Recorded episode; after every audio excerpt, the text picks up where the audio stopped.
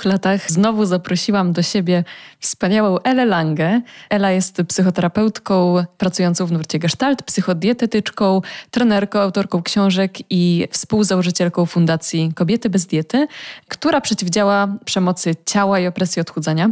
No i między innymi o tym właśnie rozmawiamy. Jest to oczywiście rozmowa o emocjonalnym jedzeniu, bo Ela się tym tematem zawodowo zajmuje, ale nie tylko emocjonalnym jedzeniu, bo bardzo chciałam, żebyśmy rozszerzyły gdzieś ten temat na takie bardziej też praktyczne aspekty pracy psychodietetycznej, pracy z pacjentami, pracy z nawykami, motywacją, przekonaniami wokół jedzenia. Porozmawiałyśmy też o tym, czy dobrym rozwiązaniem jest intuicyjne jedzenie, elastyczne podejście do żywienia, o czym tak naprawdę jest emocjonalne jedzenie, czego nie pozwalamy sobie czuć, o czym nie chcemy myśleć, czym nie chcemy się zajmować, kiedy sięgamy po jedzenie w sytuacjach, w których głodu tak naprawdę nie odczuwamy. Także jest bardzo dużo tego typu kwestii, które poruszamy i mam nadzieję, że ta rozmowa będzie takim naturalnym przedłużeniem naszej poprzedniej sprzed dwóch lat, bo to, no właśnie, to już było dwa lata temu. Także jeżeli Wam się spodoba nasza rozmowa, to oczywiście odsyłam też do tamtego odcinka. Natomiast no naprawdę wyszła nam bardzo taka żywa dyskusja, także mam nadzieję, że Wam się spodoba i przede wszystkim też, że dostarczy takich praktycznych wskazówek co do pracy z własną relacją z jedzeniem, relacją, która może być pełna troski i takiej chęci zadbania o siebie, o swoje zdrowie, a nie chęci ukarania siebie i uciekania w zajadanie pewnych rzeczy.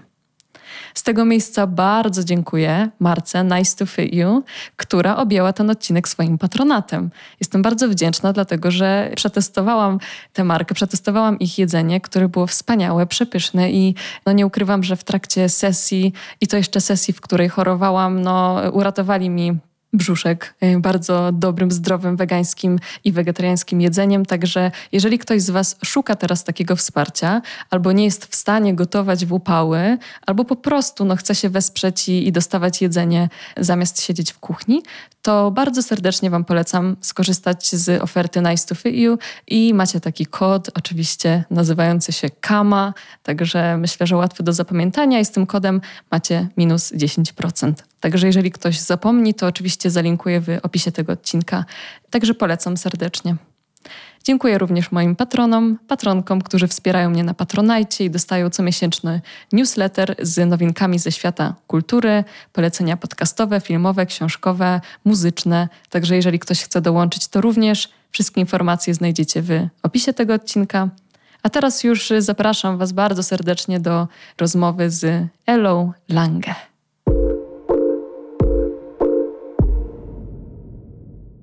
Ela, bardzo się cieszę, że po raz drugi jesteś w sznurowadłach. Po dwóch latach się widzimy. Ja nie ukrywam, że tak sobie, wiesz, zobaczyłam, że po tej naszej rozmowie zaczęłaś być zapraszana coraz częściej do podcastów. Jak ja cię zapraszałam, to jeszcze nie było tak dużo z tobą odcinków, więc wierzę, że nasza rozmowa po prostu zainspirowała Taki sukces. innych twórców, bo naprawdę świetnie się z tobą rozmawiało i tak jak ja ostatnio pytałam moich odbiorców, słuchaczy, kogo by chcieli tutaj znowu zobaczyć, no to podało twoje nazwisko. Ojej, taki zaszczyt, Więc- dziękuję, bardzo mi miło. Bardzo jeszcze, się cieszę. Jeszcze ktoś jest takim wybrańcem, oprócz mnie, że tak dokarmię swojego Tak, narcyza. tak, jeszcze było parę Mm, osób. Jeszcze No było dobrze, parę jestem w tej elicie. No dobrze, żartuję. Dziękuję bardzo, to bardzo miłe oczywiście. Bardzo się cieszę, naprawdę. I oczywiście odsyłam do tamtego odcinka osoby, które chciałyby poznać takie podstawowe informacje na temat emocjonalnego, fizjologicznego głodu, emocjonalnego jedzenia.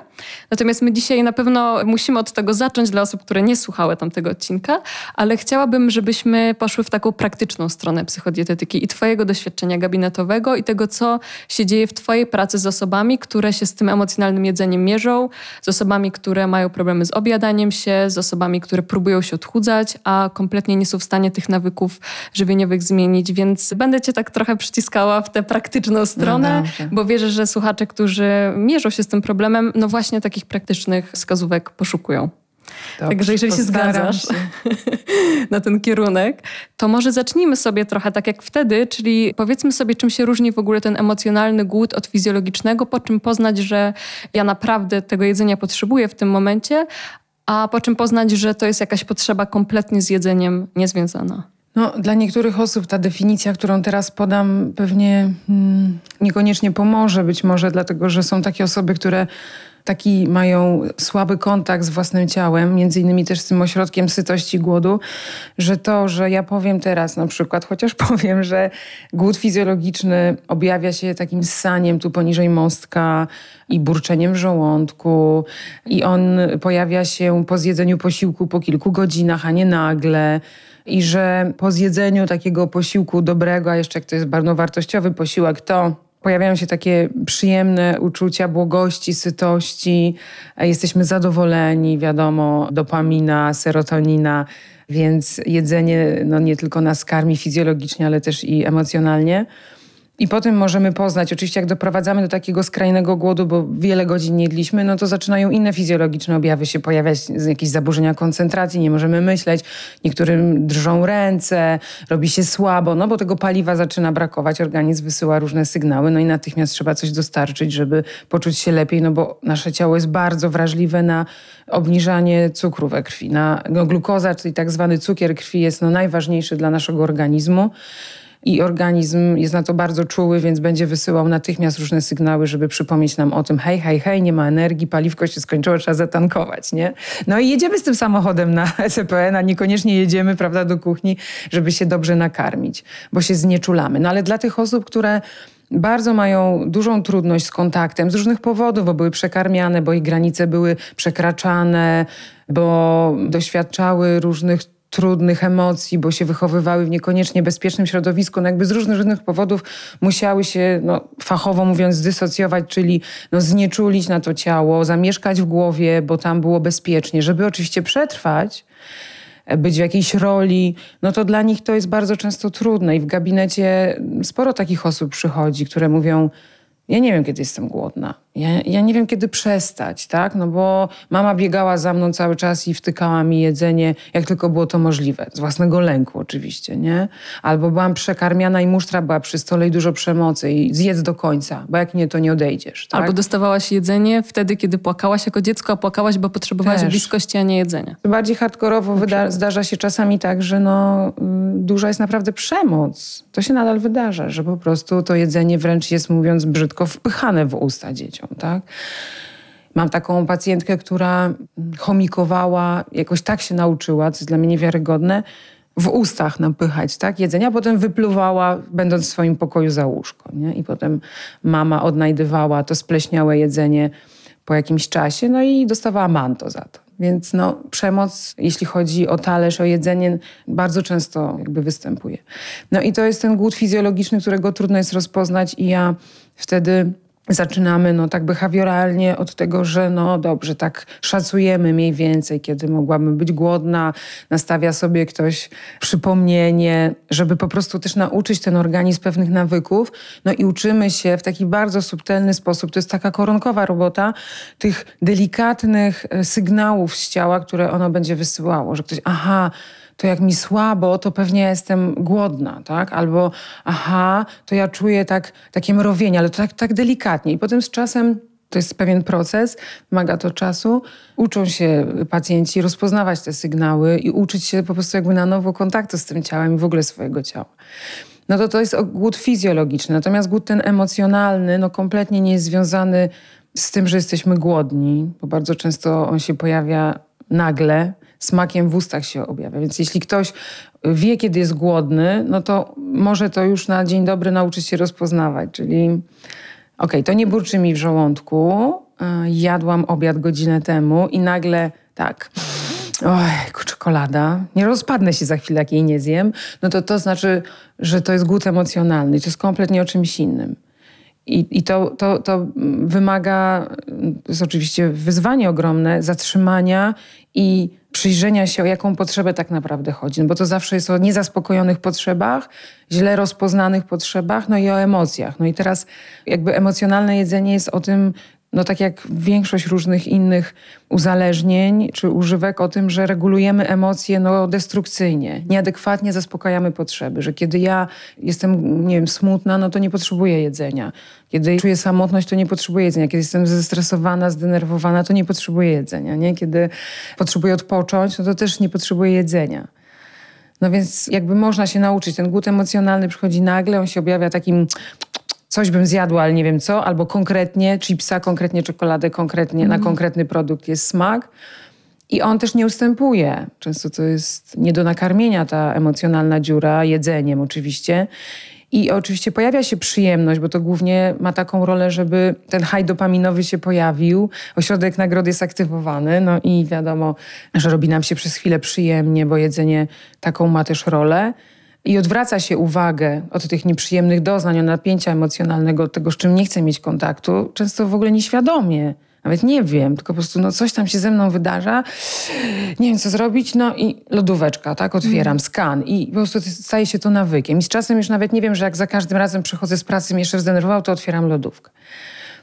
Ale te emocje potem nie są przyjemne, są trudne. Najczęściej pojawia się złość na siebie, poczucie krzywdy, pojawia Wstyd. się smutek, no, dużo tego wstydu, poczucia winy. No i wiadomo, że ta narracja wjeżdża w głowie z krytyka zwłaszcza u osób, które się odchudzają albo są na dietach i jakoś nie dotrzymują sobie słowa, łamią swoją wolę. To też jakiś taki temat godności tutaj też bardzo często. Często te osoby, które jedzą bardzo, bardzo kompulsywnie, czy się mocno obiadają, no to słyszę też, że czują się po prostu podle, czują się, że tak same siebie poniżają w tym. Jest ten jakiś taki też element przekraczania, nadużyć, często też e, kontynuacji, karania siebie. Karania siebie.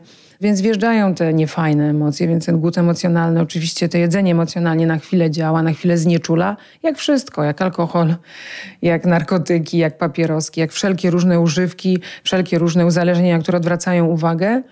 No ale potem i tak czy siak, czy tego chcemy, czy nie, w ostateczności lądujemy tam, gdzie nie chcemy być. Tak, tak. I też myślę sobie, że to emocjonalne jedzenie zazwyczaj y, nie dotyczy takich produktów jak surowe warzywa.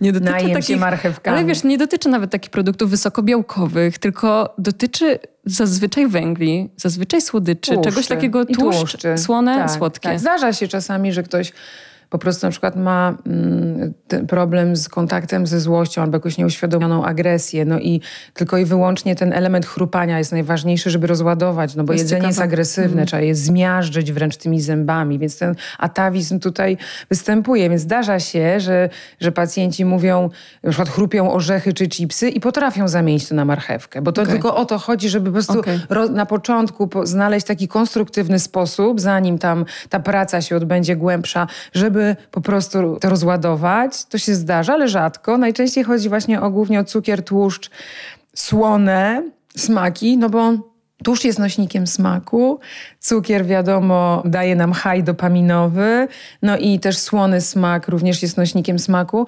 Chodzi o to, że my mamy wdrukowane to w geny. My jakby tak bardzo pierwotnie zawsze poszukiwaliśmy jako ludzie pokarmów wysokokalorycznych. No i wiadomo, że węglowodany i tłuszcze są takimi pokarmami. Więc to jest bardzo atawistyczne. No ale ten mechanizm jakby ukształtował się w toku ewolucji po to, żebyśmy mogli przetrwać, no bo wysokokaloryczne kaloryczne pokarmy zapewniały nam przetrwanie, bo okresy głodu występowały. No i nie było, tak? Trzeba było się najeść do syta, tyć. Potem organizm konsumował tą tkankę tłuszczową wtedy, kiedy nie można było upolować nie można było znaleźć, prawda, drzewa z figami i najeść się słodkości bo była na przykład zima. No i, a teraz nie ma już tego no, problemu. A teraz nie ma tego problemu, bo ewolucja nie przewidziała rozwoju przemysłu spożywczego na taką skalę, że idziemy sobie i możemy jeść w nadmiarze. Ta kontrola przeszła na naszą stronę. Nie radzimy sobie z tym, z tym nadmiarem. Dzisiaj w ogóle nadmiar jest bardzo dużym problemem. Nadmiar wszystkiego. Problemów, informacji, jedzenia, decyzji. No to też jest jeden z elementów i przyczyna różnych lęków i depresji. Nie? Mamy nadmiar i się w tym gubimy i w ogóle nie wiemy.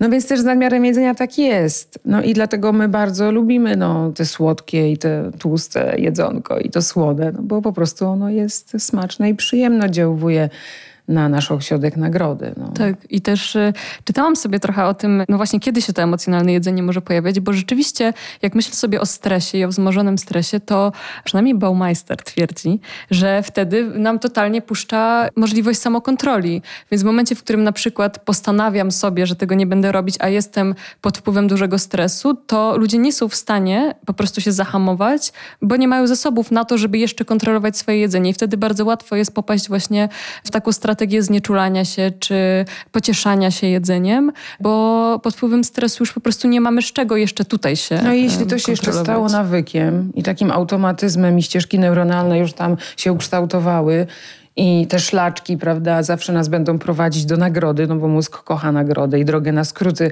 to też jest ewolucyjna. Oszczędność czasu i energii jest kluczowa dla naszego organizmu. No w związku z tym, jeśli tylko coś działa, to bardzo chętnie. Więc jeśli to się stało takim automatyzmem, no to to rzeczywiście jest trudno na tym zapanować, bo to jest poza naszą świadomością i poza właśnie naszą kontrolą. Jeśli to się wydarza, zdarza czasami, to nie ma jakby nic z tym złego. Różne mechanizmy są nam też w życiu potrzebne. No potrzebny jest nam mechanizm wyparcia, i znieczulania, i dysocjacji, no bo tak, jak ja bym dzisiaj tutaj rano miała jakąś trudną sytuację, to bez tej dysocjacji nie mogłabym nagrywać z tobą tego podcastu. Muszę to zostawić, zaparkować, na to znieczulić, żebym mogła być tu i teraz. Więc to jest też potrzebne. Natomiast chodzi o to, że jeśli to jest nadmiarowe, jeśli to się stało, to jedzenie emocjonalne nawykiem i schematem, no to rzeczywiście to jest trudne. Dlatego na początku zawsze poszukujemy w gabinecie innych behawioralnych, takich konstruktywnych sposobów. I to wymaga trochę wysiłku na początku. Co zamiast jedzenia mogłoby mnie uspokoić tak na szybko i jeszcze na dodatek dostarczyć taki sam poziom nagrody, czyli żeby zadziałało.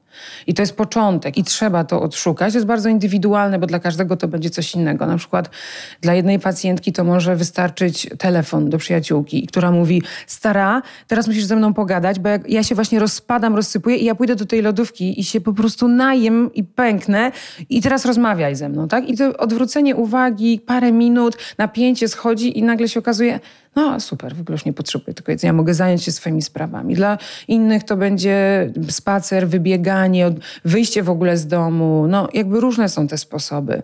Na pewno najważniejsze, żeby nie mieć w domu tych wszystkich pokuszaczy. Jeśli to są tak silne mechanizmy, no to to jest bardzo ważne, żeby się nie oszukiwać, bo mamy takie różne sabotujące myśli w sobie. A, to dla dziecka ta czekoladka, no wiadomo.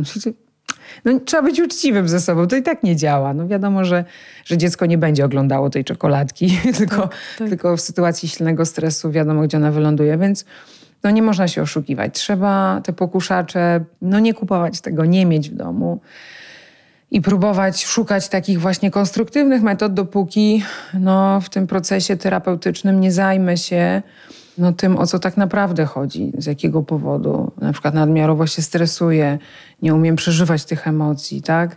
E, nie mam z nimi kontaktu, czasami nawet nie wiem w ogóle o co chodzi. Tak, no właśnie pomyślałam sobie. tego. Tak, pomyślałam sobie, że chyba podstawową pracą jest y, praca nad samoregulacją, że nie wyobrażam sobie, żeby no właśnie nie pochylić się najpierw też nad tym, czy ja jestem w stanie przeżywać swoje emocje i wytrzymywać to napięcie, bo ja myślę, że dla wielu osób jedzenie emocjonalne wynika z tego, że nie tolerują w ogóle dyskomfortu czy napięcia i to jedzenie pozwala im jak najszybciej zagłuszyć to, że tak że coś się tam od środka wierci. Tak, no tak jest, ale bardzo często wynika to z tego, że to przeraża, ponieważ w wyniku mojego rozwoju, moich doświadczeń, nie było przestrzeni na przeżywanie tych trudnych emocji. Że z jakiegoś na przykład powodu w domu nie można było się złościć. E, miałam być grzeczną dziewczynką, dobrze się uczyć i ładnie wyglądać i być miła.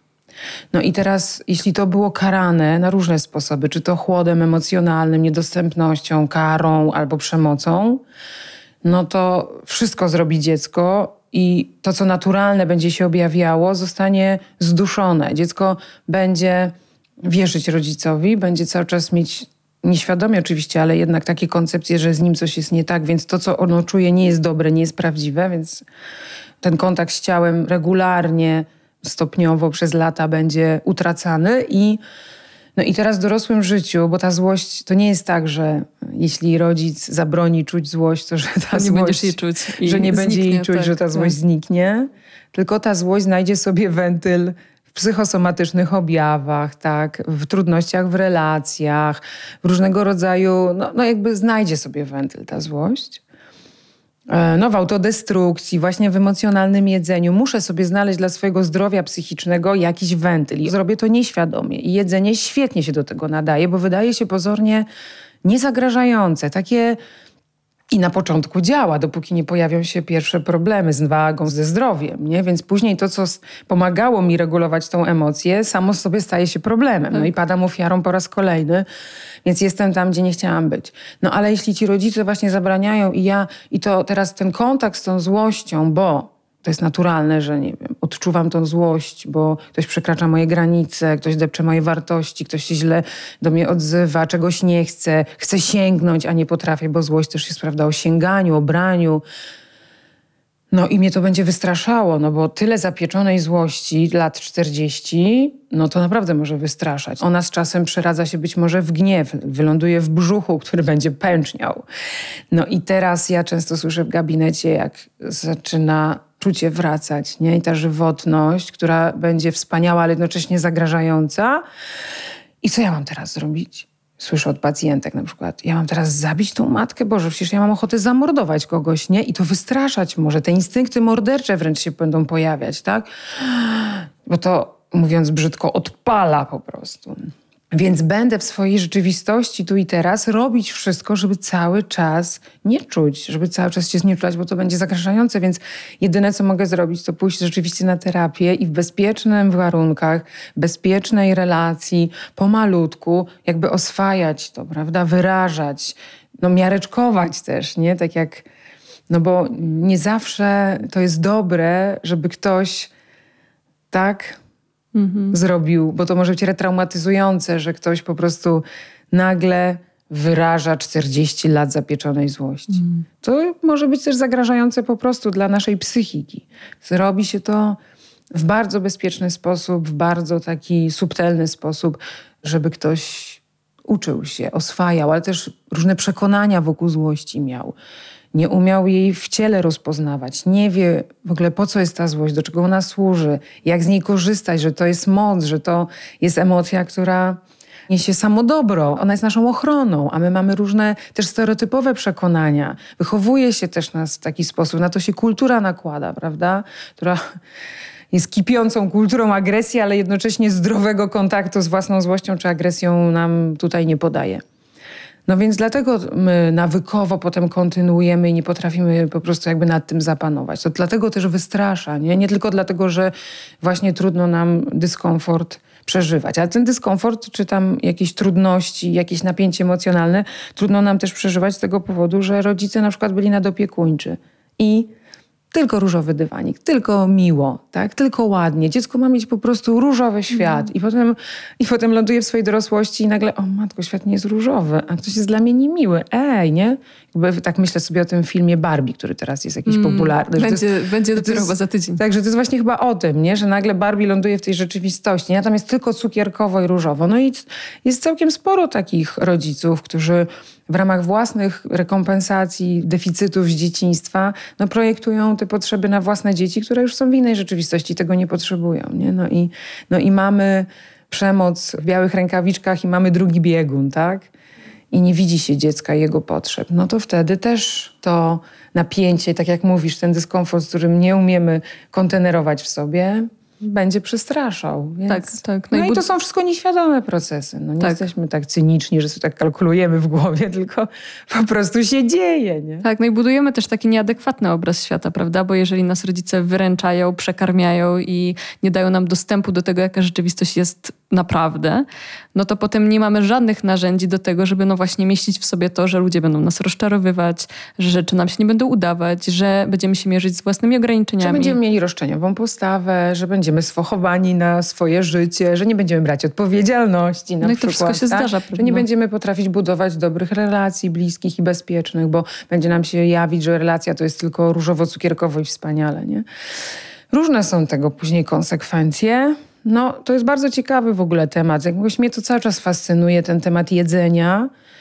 No, że jakby ta micha przysłowiowa jest takim rzeczywiście lustrzanym odbiciem po pierwsze tej relacji ze sobą, ale też tego mojego dzieciństwa, mojego doświadczenia i tego, co przeżyłam, co przeżyłem, czego doświadczyłem. To naprawdę po prostu widać, jak całkiem sporo osób które jakby z różnych powodów, bo też nie są nauczone, nie potrafią dobrze się karmić, nie? że albo mm, jemy, nie? że albo się, że się, my się nie odżywiamy tym, co naprawdę jest ważne i dobre dla naszego ciała, i tak organicznie, ale też i tak emocjonalnie, że my się albo jemy tylko po to, żeby zaspokoić głód i wtedy to już nie ma znaczenia, prawda, co to, tak. co to jest, albo właśnie się przejadamy emocjonalnie, bo jedzenie jest taką tabletką przeciwbólową, bo jesteśmy dzisiaj bardzo przegrzani, nasze układy nerwowe tak. nie wytrzymują po prostu tego tempa i tych bodźców, które sobie fundujemy. No i tak głównie się większość osób odżywa. Ja nawet chyba CB zrobił takie badania, że 75% Polaków podjada między posiłkami. W zasadzie co piąty chyba robi to codziennie. No to też jakby jest o tym, że to podjadanie, nie? Jakby ma, jak mamy poczuć głód fizjologiczny, no tak. jak my non-stop podjadamy, to nie? Non-stop coś chrupiemy. I cały czas trawimy. A z drugiej strony jeszcze myślę o trzeciej opcji, czyli o osobach, które się głodzą, a potem się mają napady objadania się, a potem się głodzą, czyli o osobach, które popraw mnie, bo może tak nie jest, ale które traktują jedzenie jako jedyną rzecz, którą mogą w swoim życiu kontrolować. Bo mają takie tak. poczucie, że mm, no właśnie relacja na przykład. też tak traktują. Tak, wy, swój wygląd, swoje ciało, ale właśnie, że głodzą się, karają siebie, potem puszczają im hamulce, więc się objadają, potem znowu się karają i kontrolują tę podaż jedzenia.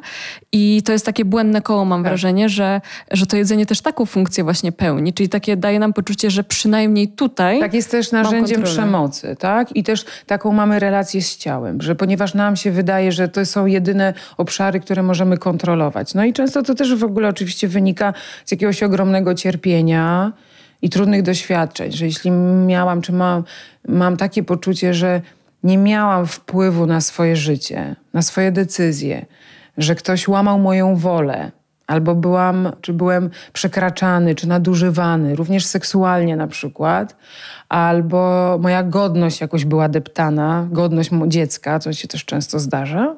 Dzieci i ryby przecież głosu nie mają w naszym kraju, nie? No to potem to odtwarzać nieświadomie będę w relacji z jedzeniem i właśnie będzie ta wina i kara. I jest ten kawałek nadużycia tam na przykład kontynuowany, albo łamania swojej godności, bo sobie coś obiecuję, a potem łamię to słowo i robię sobie właśnie taką karę. Albo właśnie bardzo chcę kontrolować ten obszar nadmiarowo i swoje ciało, bo to mi daje poczucie bezpieczeństwa, bo nie było poczucia bezpieczeństwa w życiu i teraz to będzie substytut tego poczucia bezpieczeństwa. No a potem to staje się już nadmiarowe, wykręcone i paradoksalnie nadmiar ten kontroli, no wiadomo, że aż się prosi o utratę tej kontroli. No i ciągle nieustająco to błędne koło no, yy, bardzo drenuje z energii, bardzo generuje dużo napięcia, no i bardzo też drenuje z poczucia własnej wartości. To też jakby jest o tym. I to jest też błędne koło, które polega na tym, że jak, jakby na tym buduje się poczucie własnej wartości, że jak zapanuję nad tym jedzeniem swoim ciałem, jak będę wyglądać taki siak, to to oznacza, że jestem godna miłości, akceptacji, uwagi, że jestem super fajną osobą, można mnie tam kochać.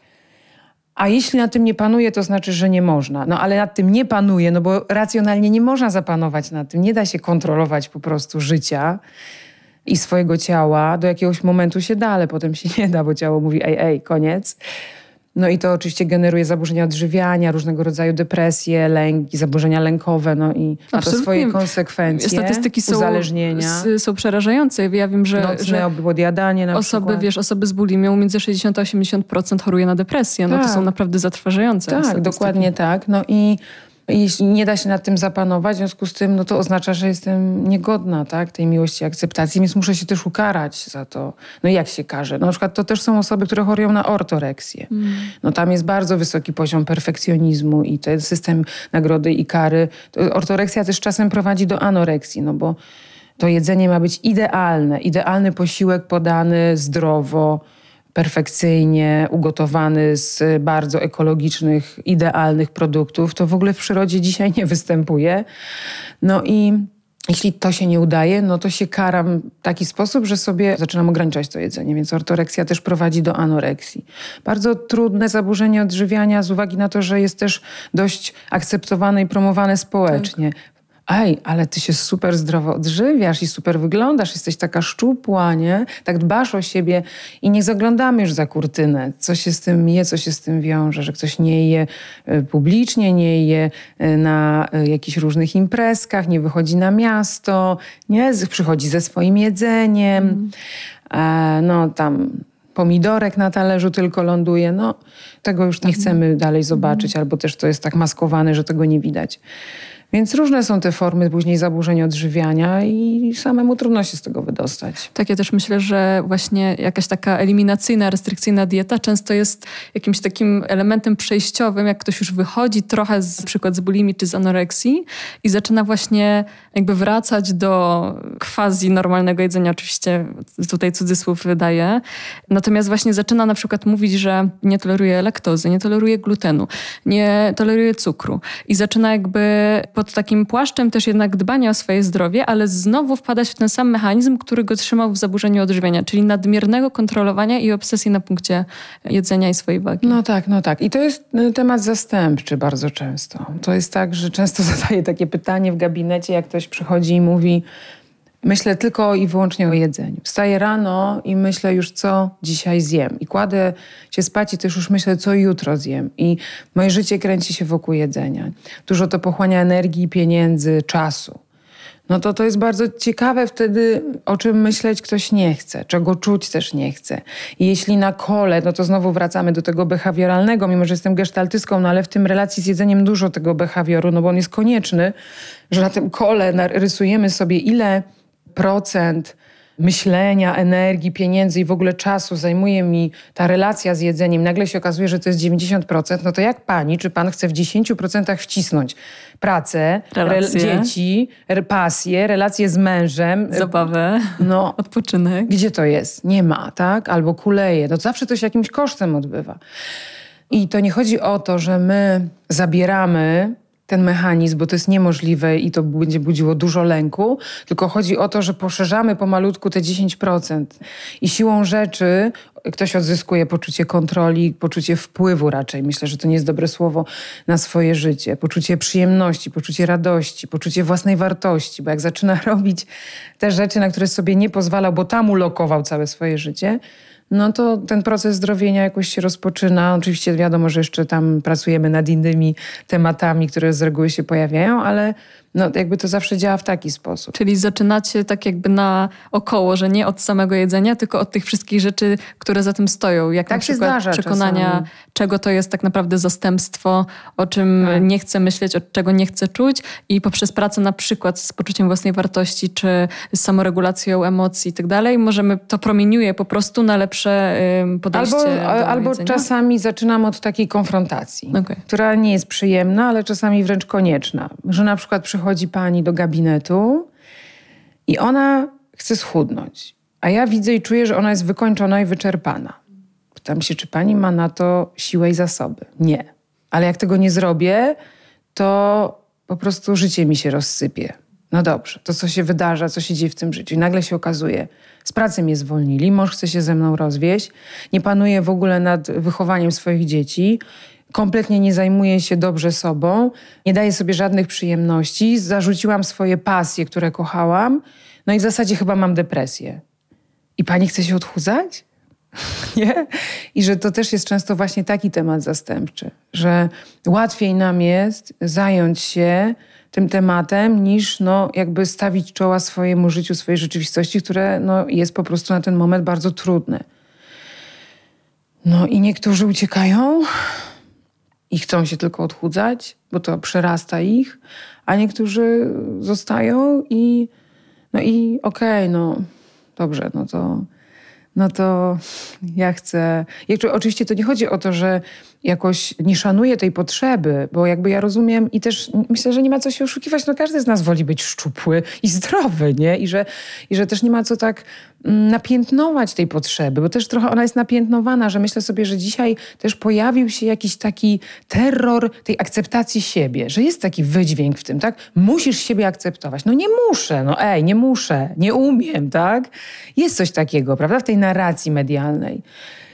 I jakby też to szanujesz, to jest okej. Okay. Albo po terapii czasami, nie? Panie pracują nad tymi wszystkimi swoimi problemami, traumami, poczuciem własnej wartości, bo ten temat zostaje zaparkowany, bo się okazuje, że w ogóle nie o to chodzi. No i na końcu znowu wracamy do tego, z czym pani przyszła do gabinetu, no bo no i miałam taką sytuację w gabinecie, że mnie, że w zasadzie prawie kończyliśmy terapię i ja, i ja widzę, że coś tam, no coś tam, węgiel jakiś się grzeje w środku, że mm, tam pacjentka tak nie wie, jak to powiedzieć, tak. Ela, ale ja mogę schudnąć. W takim sensie, że ja, już tak, że ja już tak się, to ja, bo ja już tak powinnam w sumie, no jak ja się to już tak akceptuję, jest okej okay. i w zasadzie tak już naprawdę lubię to swoje ciało, no to ja już chyba powinnam to odpuścić. Ja mówię, ej, ale czemu? Ale czemu? Może właśnie dopiero teraz możesz to zrobić z troską. Mm, możesz to zrobić, bo to jest twoja ważna potrzeba. Czemu masz jej nie szanować? Nie czemu masz ją ignorować? Bardzo ciekawe. Ej, no możesz, mm. jeśli tylko chcesz i tego potrzebujesz, nie ma w tym nic złego.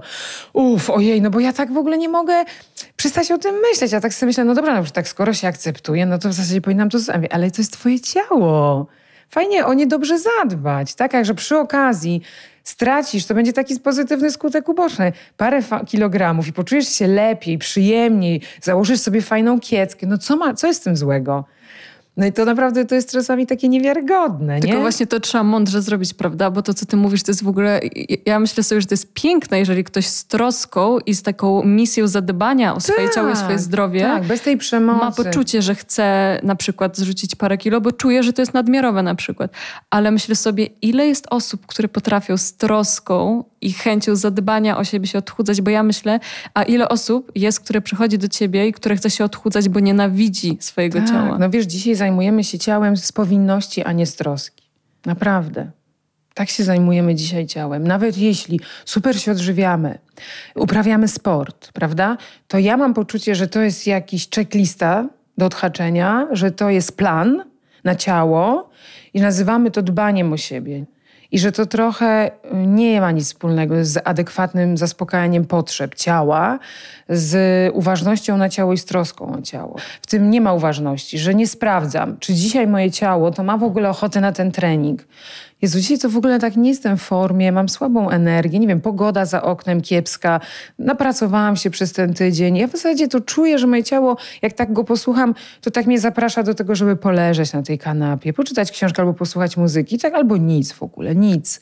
Nic jest wspaniała, tak się boimy dzisiaj nic, nie? Boimy Bo się nudy. bezsilności, boimy, no nic, to jest w ogóle przerażające dzisiaj. Tak marnować czas? No, ale tak się właśnie zajmujemy dzisiaj ciałem z powinności i no dbam, przychodzą do mnie też, no dbam o siebie przecież, no dbam o siebie i mam depresję, nie? Wysoko funkcjonującą, bo na zewnątrz obrazek taki, że no w zasadzie świetnie sobie radzę. Jestem szczupła, dobrze się odżywiam, robię dobre zakupy, uprawiam sporty, chodzę na jogę. No już tak ten plan jest wypełniony, że tam w ogóle nie ma przestrzeni na nic. No i jak mamy siebie tam spotkać, jak mamy się posłuchać, jak mamy być uważni na to ciało. Więc no, tak jak mówisz, no, odchudzanie się z troską no, rzadko w przyrodzie występuje, raczej Brzmi z przemocą, raczej właśnie z powinności, raczej z tej pogardy i nienawiści do ciała, co jest bardzo nie fair oczywiście wobec ciała, bo to często jest o tym, że my poświęcamy własne ciała do tego, żeby odreagowywać różne te agresywne impulsy, które tak naprawdę mieliśmy wobec obiektu, a które, to, bo to jest o autodestrukcji, nie? że nie można było tam, no to gdzieś siebie. trzeba, więc do siebie. No i diety, właśnie te wszystkie zabiegi, świetnie się do tego nadają. No i wtedy poświęcamy to nasze ciało, jest biedne, przecież robi wszystko na rzecz naszego przetrwania i wysyła te różne potem nieznośne komunikaty, które też są nam nie na rękę, nie? że jak nas dopada migrena, to Jezu, znowu ta cholerna migrena, baja mnie no, boli, tableteczka, tak? dalej, taurynka, prawda? po prostu energetyk, nie? Kawusia 15. Cały czas trzeba w pionie, cały czas trzeba być po prostu robotem, cały czas. No i w to wciskamy jeszcze oczywiście zdrowe odżywianie i treningi. No i mało w tej takich subtelności, czułości, delikatności, miękkości nie wobec ciała. No też jakby nie jesteśmy tego nauczeni, nie traktował nikt nas i naszego ciała w taki sposób, no to też potem tak samo siebie traktujemy. Mamy uwewnętrznianych tych naszych rodziców, opiekunów, oprawców i no, też to się dalej kontynuuje, więc dla naszego ciała i wewnętrznego dziecka, no ten repertuar się za bardzo nie zmienił emocjonalny. Dalej to kontynuujemy, chociaż wydaje nam się, że wcale nie. Ale no ja myślę, że relacja z ciałem się tak diametralnie zmienia, kiedy właśnie zaczyna się no właśnie zaczyna się ruszać na przykład wedle tego, na co się ma jakoś tak intuicyjnie ochotę. Tak. Zaczyna się jeść wedle tego, na co jakoś tak się czuje, że, że to będzie dla mnie dobre. To kompletnie się jakoś tak zmienia w ogóle postrzeganie swojego ciała. I mam też wrażenie, jestem ciekawa, co ty o tym myślisz, że, że jak człowiek zaczyna właśnie słuchać się tego, na co naprawdę ma ochotę tak jedzeniowo, co go naprawdę odżywi, to trudno jest mieć jakąś poważną nadwagę, jeżeli człowiek idzie gdzieś i zakładam, że nie ma historii na przykład zaburzenia odżywienia, tylko idzie gdzieś za tym poczuciem głodu, poczuciem sytości i nie, nie ucieka w to Dokładnie. jedzenie. Że zazwyczaj te sygnały, jeżeli nie są zaburzone przez jakieś inne choroby, jeżeli one są w normie, to te sygnały zazwyczaj dobrze nas prowadzą. Dokładnie, tylko bardzo często osoby mylą intuicyjne jedzenie z ochotą i zachcianką. Okay. Że, że im się wydaje, że intuicyjne jedzenie, że to, na co moje ciało ma ochotę czy potrzebuje, to właśnie to jest piętnasty pączek. No przecież miałam na to ochotę, no to przecież ciało mi podpowiada, no nie ciało, głowa, tak? I moje zachcianki i ochoty to nie jest to samo, co te subtelności, tak, z ciała, które, bo być może nawet, bo to jest też, że trochę się zapętlę, bo jestem wielowątkowa bardzo, więc po kolei. Dużo myśli w głowie.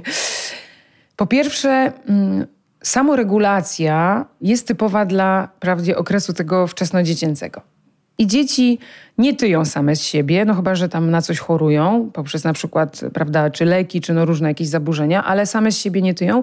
Robią to niestety dzieciom dorośli bo dziecko ma super kontakt z ciałem i organizm doskonale wie i dzieci wiedzą, mają swoje kompetencje w zakresie, co im smakuje, co im nie smakuje, robią yy, jak coś nieładnego, czego chcą i ile tego chcą. No odpowiedzialność dorosłych jest tylko w zakresie, że to ma być po prostu zdrowe i dobrze zbilansowane. I to zatracamy w wyniku tej socjalizacji, w wyniku prawda, różnych zabiegów, i potem fajnie, to nie znaczy, że to zginęło, tylko trzeba jakby z powrotem to odzyskać. Trochę będzie to wymagało właśnie czasu, zatrzymania takiej obecności, uważności, z którą dziś trudno. I, I możemy to jakby odzyskać. I absolutnie się z Tobą zgadzam, z tym, co powiedziałaś, że jeśli my naprawdę, naprawdę słuchamy swojego ciała, sytości, głodu, to nie tyjemy. I w gabinecie to się za każdym razem potwierdza. Jak przestają panie czy panowie kombinować, to i zaczynają po prostu jeść, po prostu jeść regularnie, to po prostu zaczynają chudnąć, wszystko zaczyna wracać do normy. I są zadziwione, naprawdę zadziwione.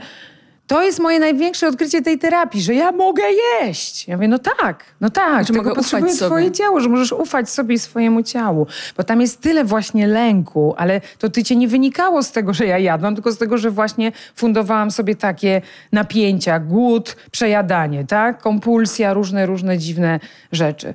Więc totalnie, absolutnie się z tym zgadzam. I dlatego pewnie osoby, które miały epizody z napadami objadania się, tak się boją intuicyjnego jedzenia, bo się boją na co tak. sobie pozwolić pozwolą, tak, kiedy pozwolą sobie tak, czuć ten tak. głód tak naprawdę. Zdarza się też czasami tak, że ten metabolizm jest tak już spowolniony w wyniku tego nieustającego odchudzania, ograniczania, eliminacji, że trochę na początku może przybyć tej wagi, kiedy zaczynam jeść normalnie, no bo jak trawiłam prawda, kalorii. pomidorka, to teraz no jak zjem bułeczkę, no to już ten, ten organizm nie strawi tego tak szybciutko jak kiedyś, ale tego się strasznie boimy. Strasznie dużo w tym jest lęku, że jak pojawi się po prostu ten kilogram więcej czy dwa, bo to nie będzie tak, że 10 kilo przytyje, tylko no może trochę ta waga jest rozregulowana, no to to tak wystrasza, że natychmiast z powrotem zawracam do tych swoich destrukcyjnych zachowań, no bo one jakoś działały i dawały mi kontrolę, nie? Więc ja się absolutnie z tym zgadzam, że ciało naprawdę wie, naprawdę wie, tylko no, trzeba go słuchać. I też ciało ma nas, więc my się musimy z tym ciałem zająć i jakby powierzyć, no bo to nie my mamy ciało, ale ono też ma nas, no bo my musimy je nakarmić, wyprowadzić na spacer, my musimy je poruszać, no ono jakby nie pociągnie nas, prawda, i powie ej, ej, ej, nie? No, ciągnie nas tylko tak, jak potrafi, no, za pomocą różnych schorzeń, dolegliwości, psychosomatycznych objawów, no, a czasami też poważnych chorób, bo no, już nic nie działa i wtedy no, już jest za późno często, nie? Tak, i też myślę, bo mówimy o głodzie, mówimy e, o, o, tych nawykach, a też zastanawiam się nad samym jakby procesem jedzenia, że to nie jest wcale takie oczywiste dla wielu osób. Ja sama się na tym łapię, żeby jeść uważnie. To znaczy, żeby jeść bez na przykład włączonego YouTube'a w tle, żeby no. jeść bez podcastu w tle, żeby jeść nie czytając książki, oglądając serial. To wcale nie jest takie oczywiste i rzeczywiście, kiedy usiądzie człowiek do tego talerza bez żadnych rozpraszaczy, no to ja na przykład wtedy bardzo wyraźnie czuję, kiedy już jestem najedzona. A kiedy jem sobie do serialu, to łapię się na tym, że jestem w stanie mechanicznie, wiesz, zjeść dużo więcej niż no pewnie gdybym nasze e, mózgi wcale nie są aż takie fantastyczne, jak nam się wydaje. nie mamy takiej podzielności, jakbyśmy chcieli. To jest takie przeskakiwanie. Więc jeśli twoja uwaga i koncentracja jest pochłonięta, prawda, a coś atrakcyjnego tam, jakiś serialik na, e, leci, no to wtedy nie masz kontaktu z tym, czy ci to smakuje, jak to smakuje, tak? Nie masz kontaktu z tym, ile zjadłaś. Z reguły ludzie się wtedy przejadają. Nie poczujesz sytości. No, jakby w ogóle nie ma tej celebracji tego jedzenia. Tak. Czy w ogóle to jest to, co ja chcę spożyć? Czy mi już wystarczy może, tak? Tylko, no, o dobra, talerz pusty, okej, dobra. Nie? Tak, tak. Albo kończy się odcinek. Albo kończy się odcinek. Ale jeszcze jest drugi, więc tak, jeszcze więc kolejny następny. tak, tak to się zgadza, że no, sam ten akt jedzenia rzeczywiście jakoś nie jest tak uszanowany. Że to jest jedzenie, że to jest pokarm, który też jest ktoś zrobił, na przykład wyprodukował, że tam jest też jakoś dużo tej energii od innych ludzi, że to jest po prostu świętość dla mojego ciała, że to jest moje przeżycie, że ja teraz karmię swoje ciało, bo mi zależy na swoim ciele, na moim zdrowiu, na tym, żeby długo mi służyło i dobrze.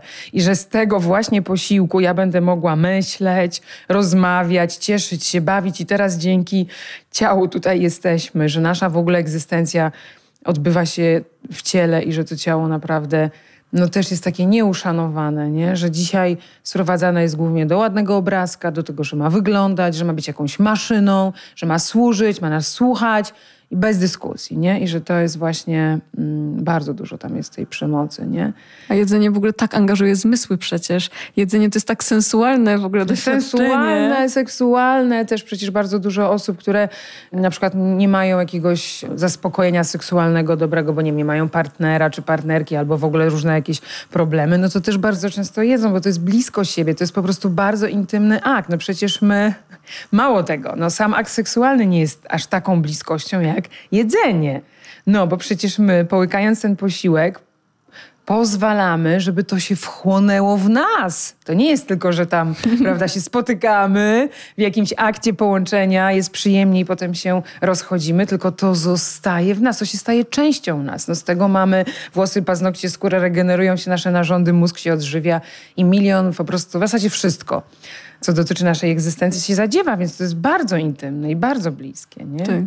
Przeczytałam na stronie Instytutu Psychodietetyki, że zalecane jest elastyczne podejście do odżywiania. I byłam ciekawa, czy Twoim zdaniem, już tak zmierzając ku końcowi, czy Twoim zdaniem to jest właśnie pogodzenie może tego intuicyjnego jedzenia z jakimś rozsądkiem, czyli elastyczność, nie eliminacja, abstynencja od wszelkiego rodzaju kategorii produktów i tak dalej, tylko jakiegoś rodzaju elastyczność i, i zdroworozsądkowość. Czy to jest w ogóle możliwe w gabinecie z osobami, które się mierzą na przykład z zaburzeniami odżywiania czy emocjonalnym jedzeniem? Czy to już jest jakaś idylla i tak naprawdę trudno jest takim osobom polegać na elastyczności, bo to jest za koniec dużo jest terapii. Okej, to jest koniec terapii. To jest koniec terapii, bo, bo w tym, co mówisz, jest w ogóle jakby w terapii chodzi o elastyczność, nie? że te wszystkie mechanizmy obronne chodzi o to, żeby pouelastyczniać, no bo nie możemy po prostu ich wyeliminować. Nie ma takiej możliwości. To też są i nasze jednocześnie zasoby, to też nam pomogło przetrwać, ale one stały się zbyt sztywne,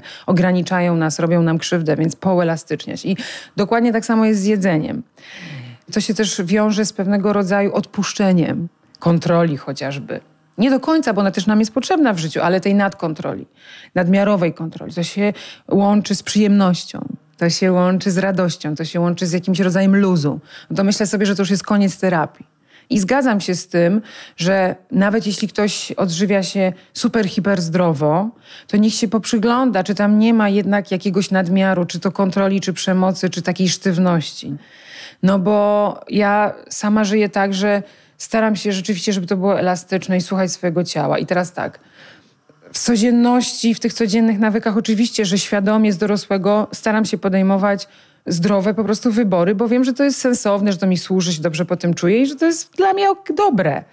Ale no nie biczuję się za to, że po prostu y, mam ochotę, jak mam w cyklu napięcie, iść po prostu i zjeść sobie wtedy drożdżówkę. Mm, No po prostu nie mogę o niej przestać myśleć, idę sobie na to, pozwalam, daję sobie kawusie drożdżówkę, jest miło, przyjemnie. No i po prostu okej, ani od tego nie zachoruję, ani od tego nie umrę, tak? I że jeśli nie jem mięsa, ale jeśli przychodzi, ja tak mam, jeśli przychodzi zima i naprawdę czuję, że po prostu śni mi się kurczę kiełbasa, no to już kurde niedobrze, nie? Że mój organizm wysyła sygnał, ej, no dobra, no dobrze, no to wtedy umawiam się ze sobą tak, że to jest dobrej jakości, że to jest ekologiczne i że jeśli zasiadam do tego posiłku, to naprawdę z takim szacunkiem, nie do tego, co zjadam, nie?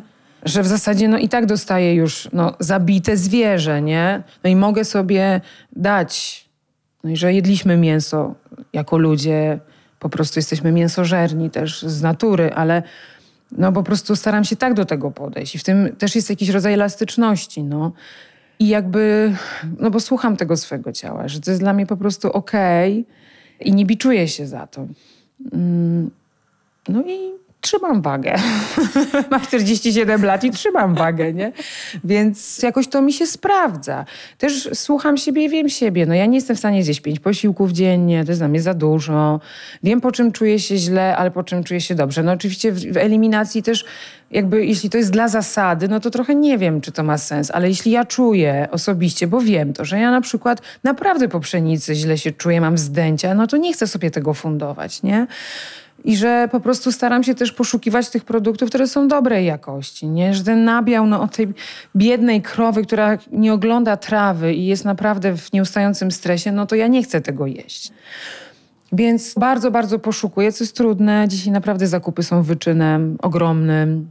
Nie jest to ani tanie, ani łatwe, no ale też warto. No, to jest inwestycja w zdrowie, w dobre samopoczucie i w ogóle w życie. No więc no jakby tak się staram, ale rzeczywiście myślę, że ta elastyczność jest potrzebna, nie? że wszelkie usztywnienia, mm, zakazy, nakazy, no, będą miały tą namiastkę przemocy wobec siebie. Tak. Nie? No i szczególnie jak ktoś ma historię taką, prawda, z zaburzeniami odżywiania czy z emocjonalnym jedzeniem, to po prostu myślę, że to jest bardzo taki powolny, wymagający konsekwencji, wytrwałości proces, ale wierzę, że właśnie z pomocą psychodietetyka jest to możliwe, prawda? Żeby osiągnąć taki poziom znajomości siebie, swoich sygnałów głodu, um, jakiejś takiej uważności na ciało, żeby ta elastyczność stała się gdzieś jest, jest nowym to, nawykiem. No jest, jest to tak. Samo już pójście, sięgnięcie po pomoc jest już jakimś aktem odwagi i decyzją i to już się rozpoczyna proces. Wszystko zależy od tego, na ile ktoś ma w sobie gotowość, to wymaga na pewno czasu. Nie będzie to tak, prawda, że po trzech sesyjkach ktoś już będzie wiedział, kiedy jest głodny.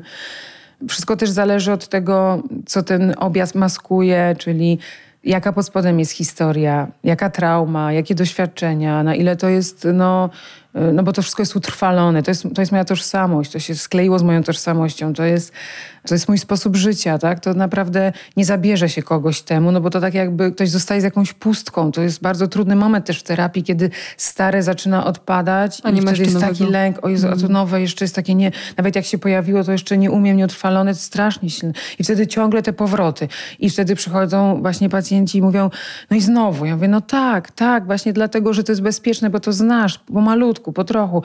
Więc to jest możliwe, tylko że no na pewno to będzie wymagało no, czasu. I pewnie też takiej gotowości. No i to, to, to też jest niezbadane, bo ani ja, ani pacjent nie wie, na ile ta gotowość, to dopiero w wyniku pracy widać, czy czuć, czy sam pacjent odkrywa, na ile w ogóle jest gotowy dotknąć pewnych rzeczy, się z nimi zmierzyć. Nie?